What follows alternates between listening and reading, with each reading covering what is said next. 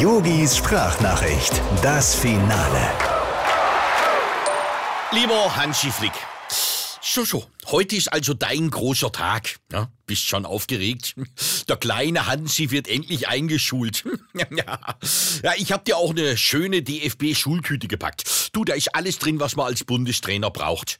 Der Hotelguide weltweit für die Turniere, ein Jahresvorrat Nivea, ein Zweijahresvorrat Beruhigungstabletten, viel Alkohol und das Buch Tausend und eine Ausrede, warum immer die anderen schuld sind. Hm, Hansi, frag nicht, lies es einfach, du wirst es brauchen.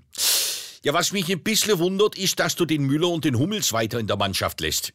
Hansi, ganz ehrlich, wenn das deine Strategie ist, die alten Säcke weitermachen zu lassen, ja, dann hätte ich ja auch bleiben können. Hansi, Pass mir nur höllisch bei diesen Pressekonferenzen auf. Oh, diese Reporter, die tun alles so, als wären sie deine besten Freunde. Aber ich sag's dir, du kratzt dich einmal an der falschen Stelle und schon halten sie die Kameras drauf und machen dich fertig.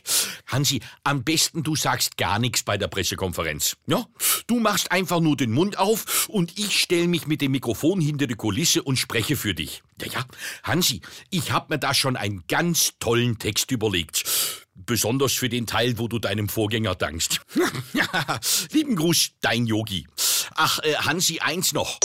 Du, die Merkel lässt fragen, ob's dabei bleibt, dass sie auch in Zukunft nach den Spielen in die Kabine kommen darf, also auch wenn sie dann keine Kanzlerin mehr ist. Hansi, ich habe keine Ahnung, was du ihr damals versprochen hast. Aber ist jetzt dein Problem.